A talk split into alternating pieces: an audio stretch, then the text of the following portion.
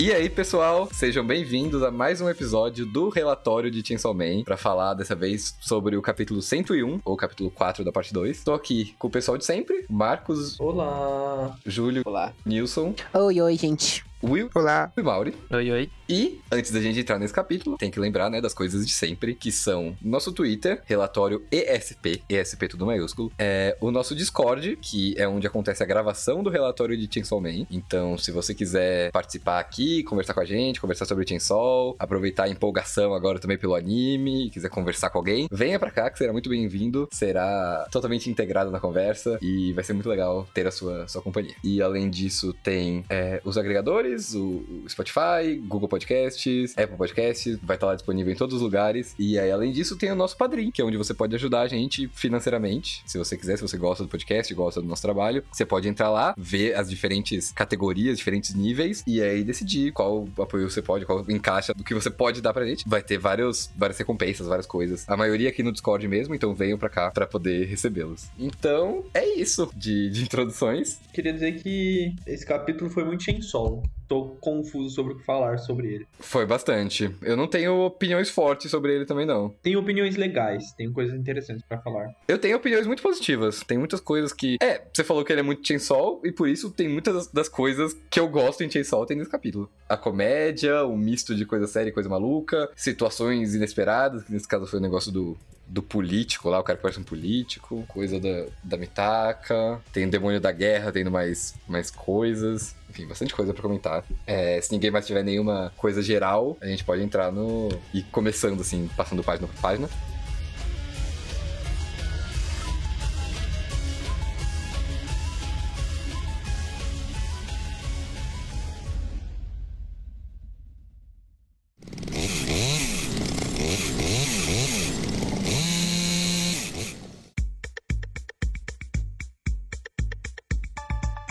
Capítulo, ele abre no dia seguinte ao final do capítulo anterior, que o último acabou, né, com a Mitaka andando por aí, com o tênis emprestado da Yuko, com o demônio da guerra perguntando se ela ia vender, né, e agora a gente vê o dia seguinte, ela voltando pra escola e devolvendo o tênis, que a Yuko tinha falado pra ela ficar. E a gente vê a reação da Yuko, meio confusa com isso, bem conformada. A Mitaka dá uma desculpa lá, né, que fala que ficou apertado. Ela não vendeu. Confesso que estou triste porque a demônio da guerra não conseguiu vender ele. Não conseguiu, não conseguiu faturar a grana do, do tênis usado. E aí. A Yuko convida ela pra, pra caçar demônios depois da aula, porque vai ter demônios na cidade. Ela fala, parece que é um, um rolê, né? Parece que, tipo, ah, vamos no Mac depois. Bora, bora caçar demônio. Eu ia falar isso agora. É, eu acho muito engraçado como essa frase, porque a gente vê pre- primeira parte de Chainsaw, ou até pelo contexto que o Dente tá en- envolvido, é sempre tipo assim, nossa, esses demônios, maluquice, morte, sangue, daí, tipo, vamos caçar demônio depois da escola, tipo, Quem nunca, né? É esse negócio do cotidiano da parte 2, né? É um contraste muito legal de, de, de se ver em comparação à primeira parte. Aí elas saem, vão lá pra, pra, pra cidade grande. E tem. Mano, tem uma coisa. Isso aqui eu quero entender, isso aqui do Yoshida. Eu quero entender se é alguma coisa. Tipo, aconteceu alguma coisa com ele e elas estão percebendo, tipo, hum, ele não tá na escola. Ou se só ele faltou mesmo e é isso. E acontece. O que, que vocês acham? Que ele só faltou. Eu acho que pode ser que ele só tenha faltado, mas eu acho. A única coisa que eu acho estranha, eu não acho que também é muito a se pensar, porque, tipo, eu acho que o Fujimoto faz até isso mais pra frente no capítulo, de fazer uma conveniênciazinha dessa, só pra ter uma brincadeirinha, né? Porque a gente sabe que, por exemplo, se o Yoshida tivesse aí, ele acabava provavelmente com o que vai acontecer mais pra frente muito rápido. É verdade, é verdade. Assim como ele tira a menina pra ela ir no banheiro, ela vai no banheiro pra ter o diálogo. Acho estranho o, o, o fraseamento de, ah, o Yoshida faltou, será que ele não quer participar do clube? Tipo, Então, é, eu acho que chama muita atenção pra isso. E tem que lembrar que no, no dia anterior ele foi sozinho, né, caçar demônio, porque as duas meio que se foram. Elas saíram correndo e ele ficou lá fazendo a tarefa. o Yoshida morreu. Né? Quer dizer que a Yuko é hipócrita, porque naquele dia ela fugiu pra correr com a outra e agora tá reclamando que ele faltou. Foi. E agora o cara, o cara pode estar doente e ela achando aí que ele tá matando a aula. Mas, tipo, eu acho que beira muito no que o personagem é até agora. Por isso que eu não tenho muitas suposições, sabe? Do que pode ser e tal. É, eu acho que não adianta, não adianta ficar prevendo. Ele com certeza dormiu até tarde, tá babando uma hora dessa aí. O pessoal tá perguntando dele. Cara é o mais forte do mundo, o cara bateu de frente com a Quanch, ele nem. Não, não- precisa ir pra escola todo dia. Pode até ser ele que tá em, em coisa com a, a segurança pública fazendo alguma missão, que ele às vezes faltava da escola e tal, é. Sim, é pertinente também. Sim, sim. Sim, com o Kishibe. Enfim, faltou. Yoshida faltou na escola. E a Asa começa a entrar em detalhes sobre por que, que a Yuko quer virar caçadora. E a resposta dela é muito interessante. Que ela fala, tipo, ah, dá muito dinheiro, tem um salário bom, o que né, é importante. E os pais dela foram mortos por demônio. Igual os da Asa. Tem até esse momento de conexão. E a gente não sabia isso da Mitaka, né? Eu não lembro dela falar, não. Ela fala? Eu também não. Eu acho que não. E eu quero falar também que, tipo, ela fala de um jeito como se ela estivesse meio que inventando ou acrescentando um pouquinho mais. Como, tipo, sei lá, só porque ela também tem um motivo nobre, entre aspas, pra fazer isso, eu vou ter também. Eu, eu, eu peguei- senti isso um pouco na, na virada de página,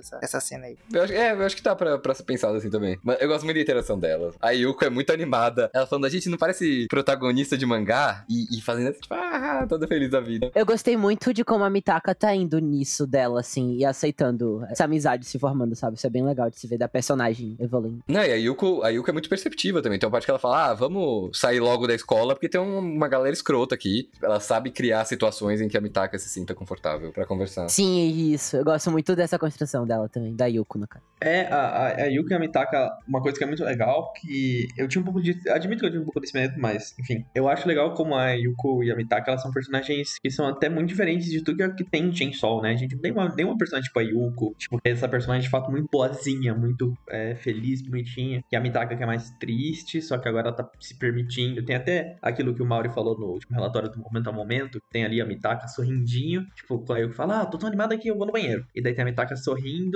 e daí ela já fecha a cara de novo, mas, tipo, ela tá se permitindo cada vez mais, assim, é muito bonitinho como ele tá trabalhando essas duas. E é, tipo, o terceiro capítulo que elas estão juntas. O sorriso do rosto dela se, se desfaz porque ela vê o capeta lá dela sentado. Foi. Demônio da guerra. O capeta fala, você deve matar a Yuko. Depois de ter falado todas essas coisas boas sobre a amizade dela. É, tipo, ela, ela tá aproveitando o momento e aí traz o elefante, assim, na mesa do que, do que a demônia quer que ela faça. A, a gente conversou semana passada sobre isso, eu confesso que cada vez mais eu gosto mais e mais da Demônio da Guerra. Eu acho, eu acho o humor dela muito bom, mano.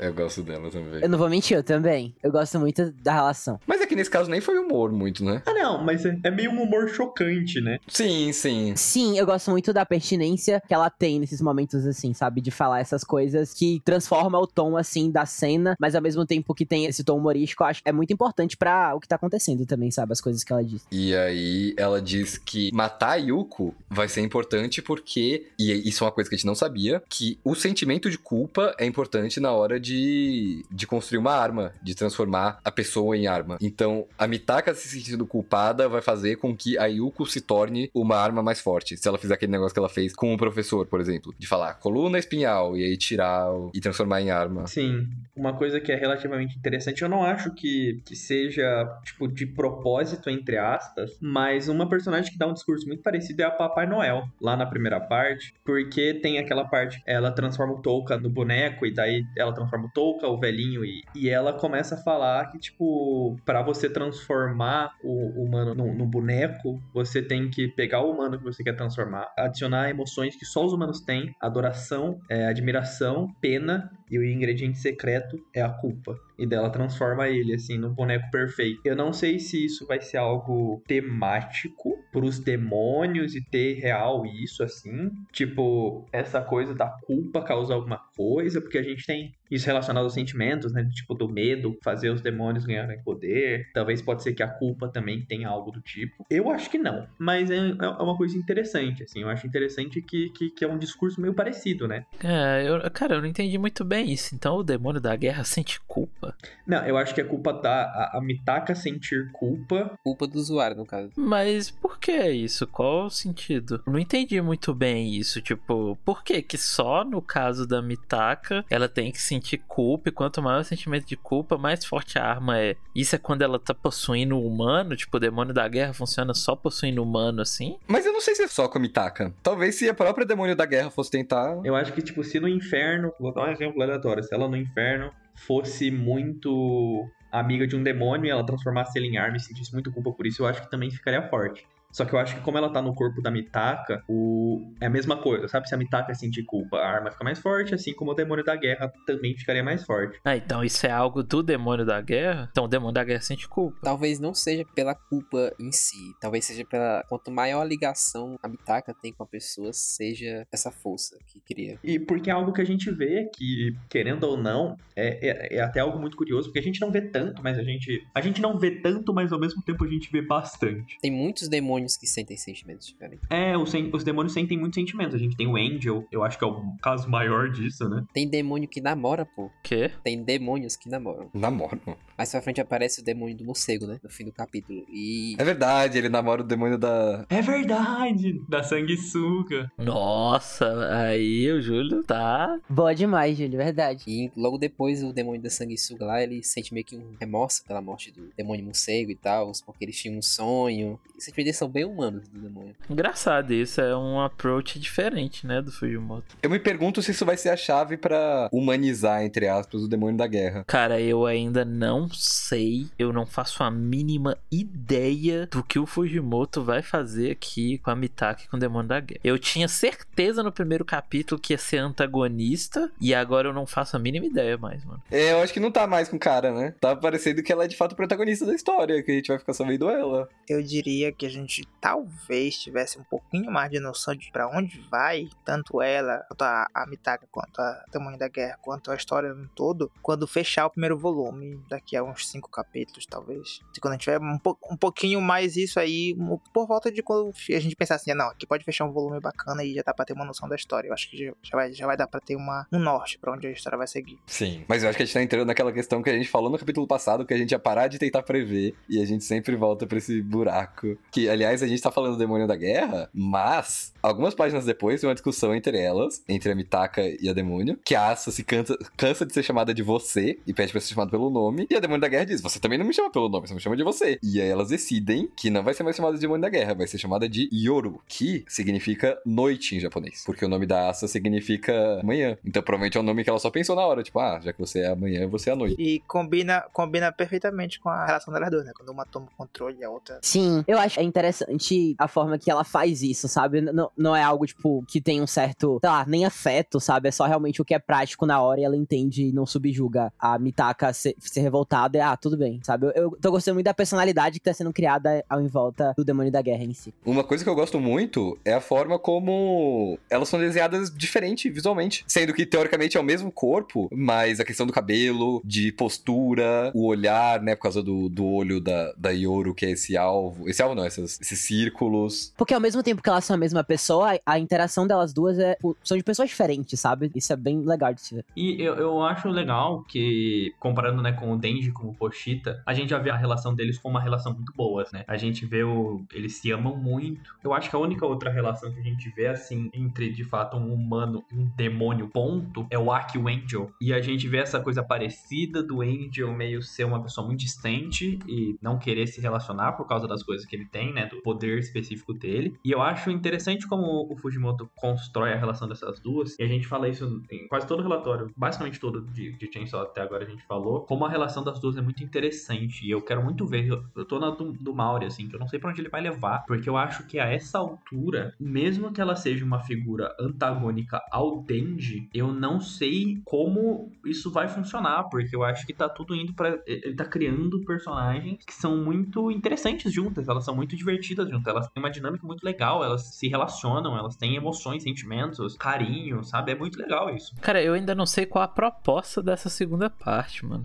Eu não sei também. É vida cotidiana nesse universo bizarro do Fujimoto. Talvez seja esse, esse foco mais na parte de baixo da coisa. Tipo, o, o, Mauri, o Mauri vai me entender, provavelmente. É, na, nos quadrinhos da Marvel tem uma história que é a Marvels, que conta a história basicamente do pessoal de baixo, dos civis olhando as coisas super-heróicas acontecendo em cima. E a parte 1 a gente viu basicamente todos os demônios, os, os caçadores de demônios lutando contra eles, e agora a gente vê o pessoal no cotidiano deles tendo que lidar, tendo que viver nesse mundo cheio de demônios, desse mundo novo, normal, cheio de demônios, que a gente até se fala assim, ah, isso é uma coisa normal, ela falando, ah, bora caçar demônio, bora fazer isso e tal, como se fosse tipo uma coisa do, do cotidiano, como se fosse chamar pra praticar um esporte, pra fazer alguma coisa. E acho que é essa que, é, que seria a proposta dessa segunda parte, a gente vê a- o mesmo mundo, mas por outros olhos, de certa forma. Sim. É quase um slice of life, né? Até então. Tipo, esses capítulos até aqui. Tipo, obviamente, esse capítulo final dele dá uma, um pouco uma mudada de um slice of life. Mas o único objetivo que a gente tem é o da Yoro. E ele não teve quase nada até agora. Daí tem essa vibe do slice of life, que um capítulo elas indo pra escola, conhecendo gente. Daí outro ela e a Yuko sendo amigas. E daí outro elas indo pra praça, conversando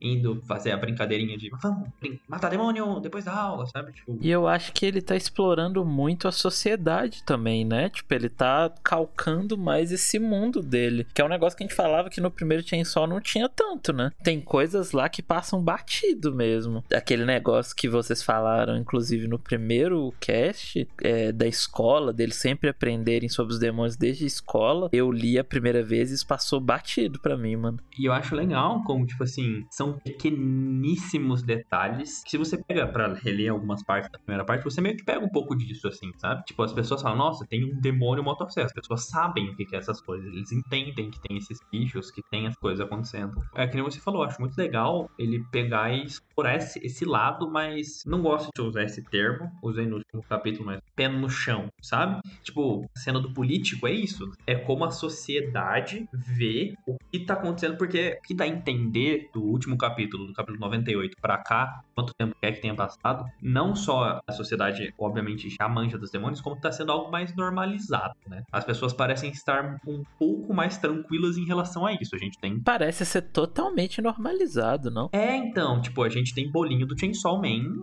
vendendo. E daí você tem as pessoas que provavelmente são mais velhas, e daí a gente vai ver como ele vai desenvolver isso falando: gente, os demônios matam pessoas, sabe? E é legal ele tratar isso de não só a sociedade como ela funciona, mas o que a parte 1 causou, as mudanças sociais que o que rolou causou, sabe? De como, tipo, tem um demônio que é o herói da cidade, sabe?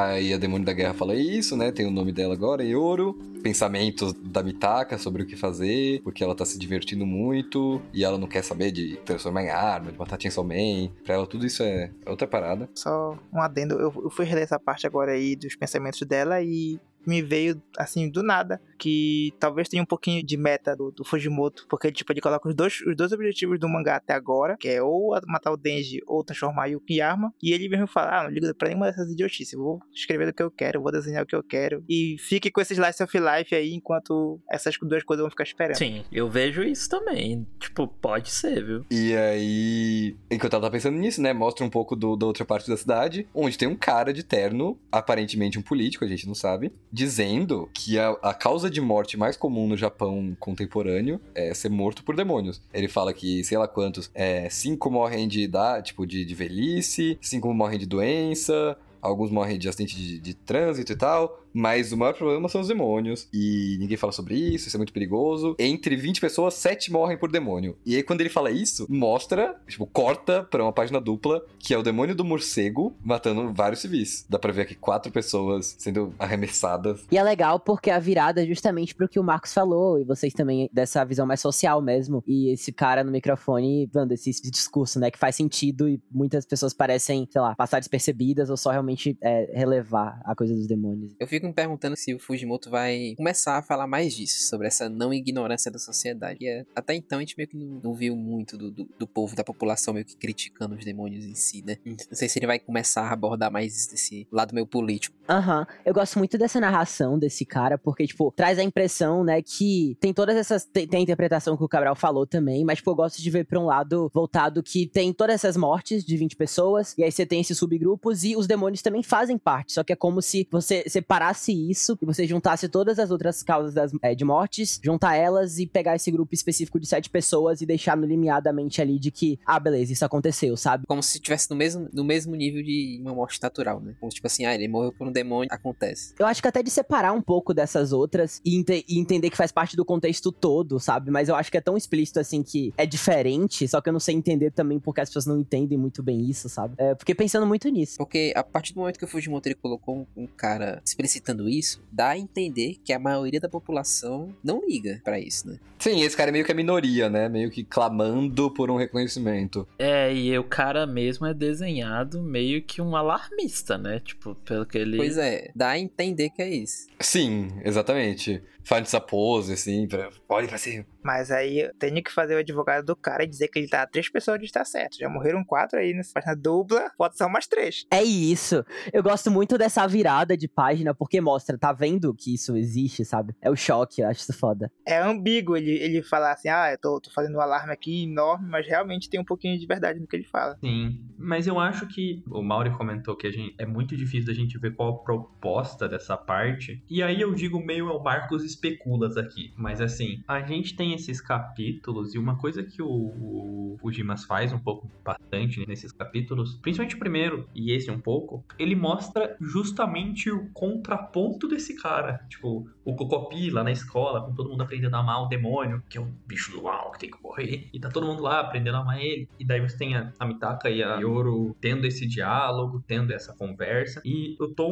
muito na do Mauri que eu acho que esse cara é meio tipo assim, ele tem um ponto num, num sentido, mas eu acho que ele é pra ser realmente esse cara alarmista maluco, tanto que tipo tem um quadro assim, que é ele falando assim, as pessoas passando muito no foda-se, porque não só nessa parte, como a gente já viu que tem muito demônio bom, o Angel era um anjo, literalmente, em muitos sentidos, é, e eu acho que eu quero muito, eu, eu não sabia que eu queria isso até esse capítulo, mas eu vou achar muito legal se ele tratar essa, como os demônios são vistos, assim, porque a gente tem um pouco disso na primeira parte, né, a gente tem o estranhamento com o Denji quando ele entra na, na segurança pública, o Ark fica muito com um nojo dele, com a Power também. Eles criam uma, uma parte completamente nova da, da segurança pública. O, a turma especial lá, que tem o, a, o Angel, o Bin, o Violência, a Aranha. Tipo, acho que eles encontram utilidade, é, majoritariamente, neles fazerem o trabalho, né? É quase, é quase uma ressocialização dos demônios. É, e eles são meio que tratados como esses malucos, esses estranhos. E daí você tem o Kishibe, que se apega com eles também. E eu acho que esse cara, assim, ele vai ter um ponto, mas eu acho que talvez se ele focar nesse lado de como a sociedade vê os demônios, eu acho que tem muita chance da gente ver cada vez mais esse cara saindo como um completo maluco, pirado, louco, doido, assim, desvairado. O Kishibe era literalmente apaixonado por um demônio. Cara, é que eu acho que isso é natural se ele quer expandir a história, né? Eu acho que se ele quer expandir a história igual ele quer, né? Tá tendo essa, essa segunda parte, é natural ele ter que desenvolver mais um mundo. E é muito, é muito divertido isso. Pra caralho, também acho, muito divertido. Só que só um, um comentário bem de leve, o pessoal que quer ver só Denji e Lutin, não sei o que, deve estar espumando, né?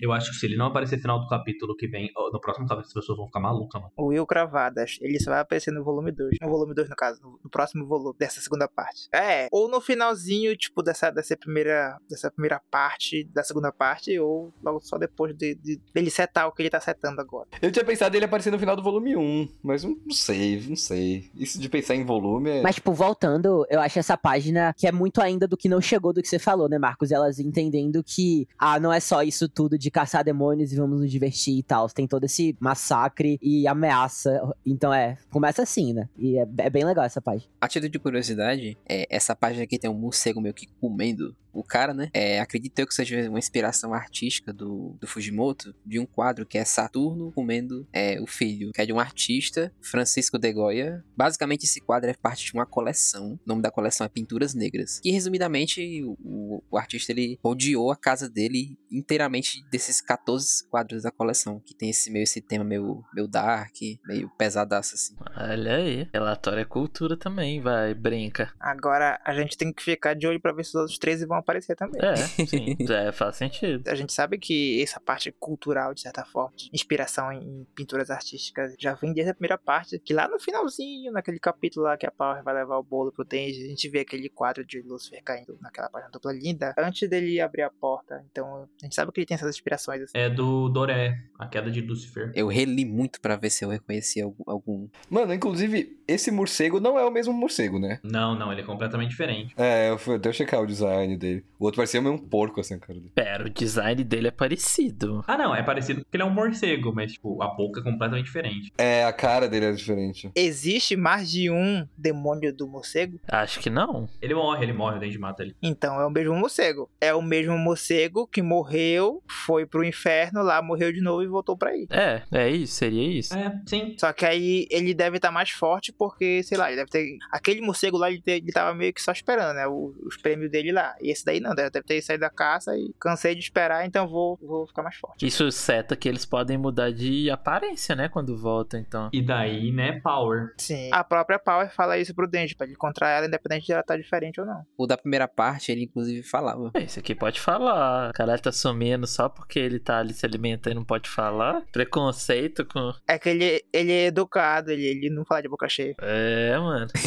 é, ele tá no momento dele, velho. Mas eu acho curioso, essa eu tenho quase certeza que é de propósito, né? O primeiro grande inimigo do Denji é o demônio do morcego também. Sim, né? Pro, total, isso aqui é de propósito mesmo. Tipo, isso é claramente de propósito. É o mesmo bicho. Tipo, ele, ele tem o design diferente e tal. Teoricamente é a reencarnação, mas é o mesmo inimigo, na mesma, tipo, sabe? É o mesmo primeiro inimigo. Eu acho isso interessante. Eu quero ver se, se vai ter um paralelo isso. Eu curtiria se a Mitaka não conseguisse derrotar ele. Eu acho legal também. O Yoshida ou o Denji chega pra matar ele. Imagina o povo que só quer ver o Denji vendo o Yoshida chegar e não ele semana que vem ou qualquer no próximo capítulo. A Kobeni, qualquer outra pessoa. Se eu sou o Fujimoto, eu fazia até bait com isso. Eu fazia uma sombra assim, parecendo o Denji Chainsaw Man, e no final é outro cara só, sabe? Fazia um quadro com uma onomatopeia de um barulho de serra elétrica quando tu vê só um cara cortando uma árvore com uma motosserra. Ia ficar claro que ele tá zoando, ia ser muito bom. E é, só que aí, como a gente tá falando, né? Ao contrário do Denji, que conseguiu ganhar com certa facilidade, a Mitaka, ela trava, assim, e a Yoru chega com as notícias de que, primeiro, elas não têm nenhuma chance contra esse demônio, e segundo, ela não pode tomar o corpo da Asa quando ela tá com medo. Engraçado isso, né? Engraçado, é uma condição muito específica, né? Será se é porque o demônio do medo é outro? Eu acho que não tem o demônio do medo, porque os demônios, eles nascem do medo das coisas, O né? medo, o medo é o chakra deles. É verdade, verdade. Mas eu acho que envolve um pouco isso de, tipo, essa dinâmica de o medo faz um ficar mais forte, outro mais fraco, sabe? Deve envolver isso, mas não acho que o Fujimoto vai explicar. E, pra finalizar, a, a Yoru fala, ok, saia daí com calma, com calma, e aí ela e a Yuko começam a correr. Mano, eu acho engraçado essa parte, porque elas estão correndo, de fato, muito assustadas, mas não tem a sensação que elas só vão querer correr e não querer enfrentar, sabe? Ah, eu acho que elas vão querer só correr. Vocês já viram o quão uma pessoa corre quando ela tá com medo? Eu acho que a Yuko vai correr como se não houvesse amanhã. Não sei. Porque toda coisa que ela falava de caçadora, eu acho que pode chegar um momento que ela pode ter algo assim, de mostrar que realmente o que ela falava tem um certo significado e ela quer fazer, sabe? Mesmo que com medo. Eu acho, né? A Mitaka eu acho que vai mais pro lado do que ela. É, sei lá, uma coisa dela indo e a Yuko ficando pra realmente tentar. Mas não sei, pô, tô prevendo demais.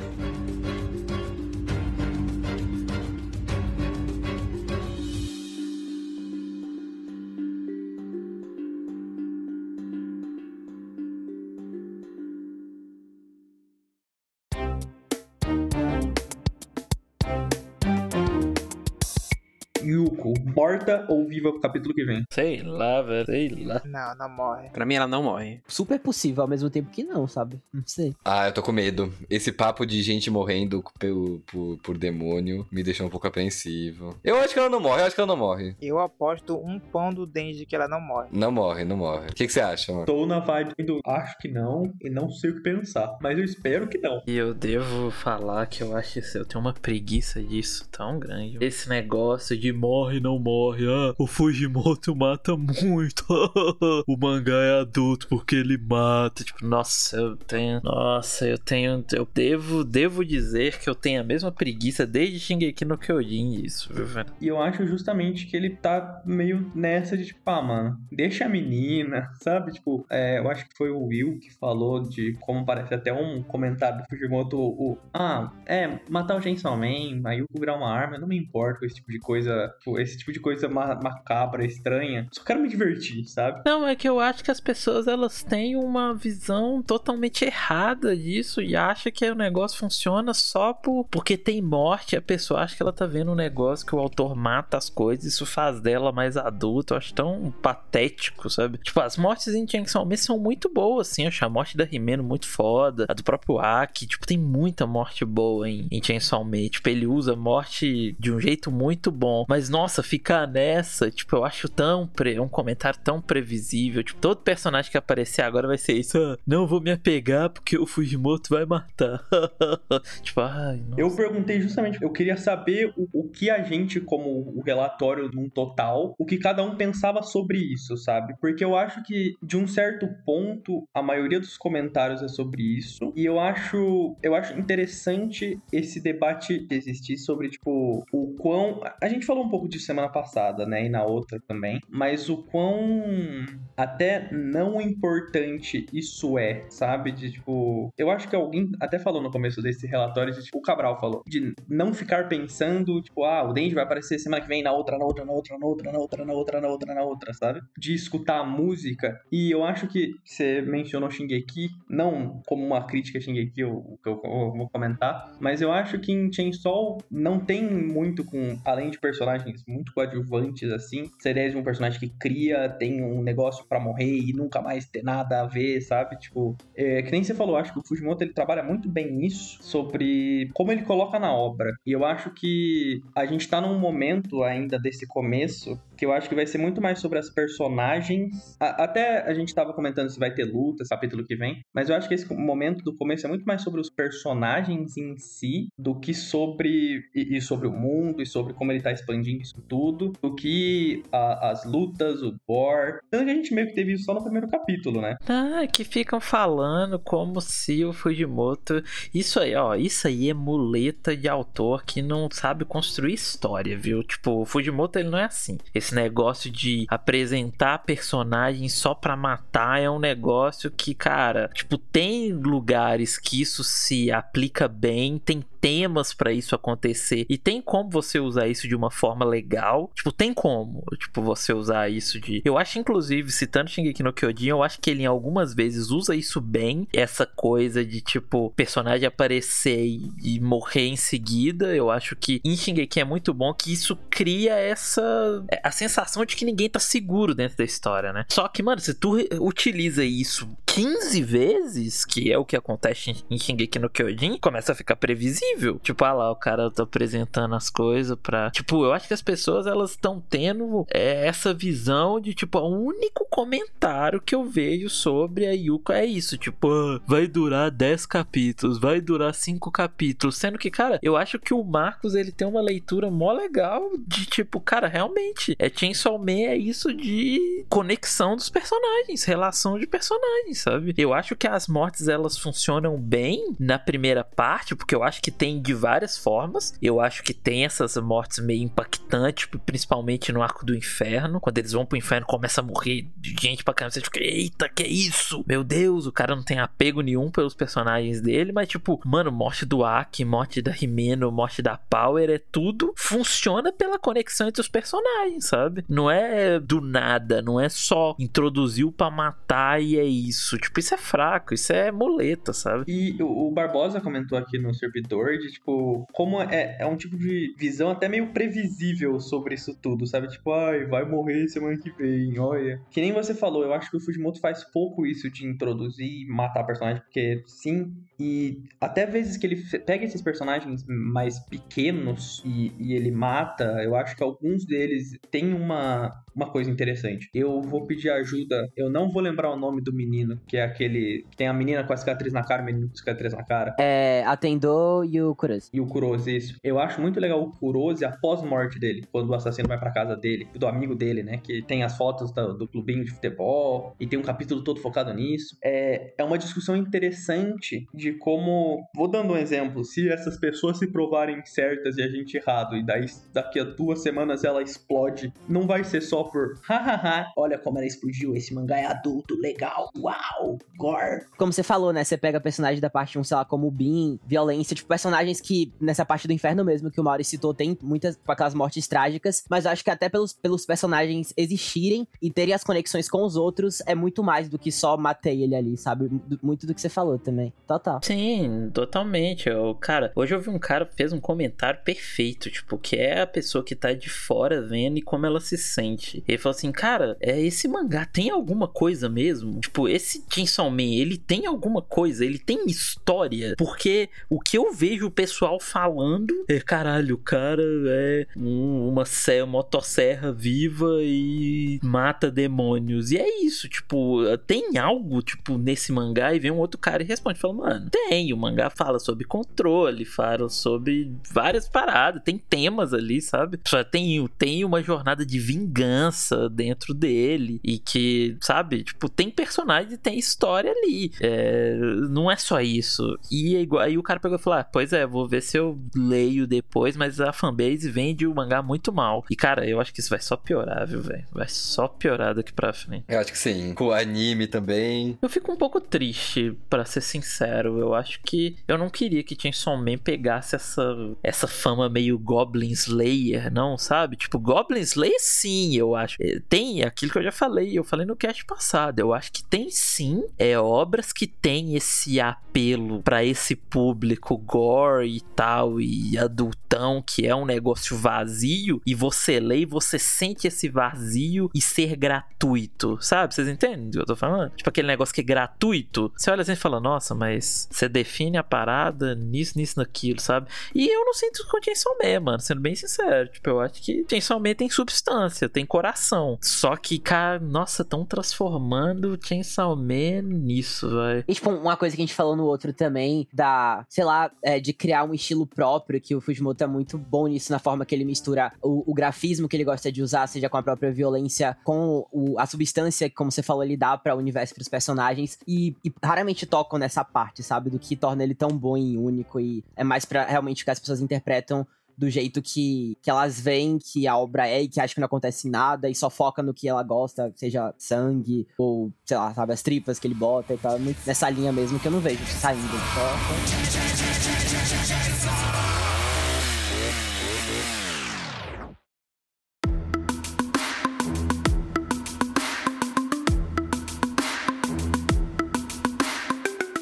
Então foi isso, pessoal. Pedrada semanal do Fujimoto analisada aqui. E tudo graças a meus companheiros de cast, Marcos, Júlio, Nilson, Will e Mauri. Muito obrigado por participarem. A gente agradece. Obrigado a vocês. Lembrando, né, redes sociais, nosso Twitter, Relatório SP, nosso Discord, onde acontece tudo isso, tudo acontece no Discord, então venham pra cá. Relatório disponível em todas as plataformas que você preferir. E a gente tem um relatório de Boku no Hero também. Caso você tenha caído direto no, no de Chainsaw, saiba que o relatório original é de Boku no Hero. A gente faz, a gente faz há mais, é, quase dois anos já. Você pode participar também, você pode ouvir e vir aqui comentar com a gente o que você acha. Então, ouça, ouça todos os relatórios disponíveis. E é isso, por hoje é isso. Nos vemos pro próximo capítulo de Chainsaw Man.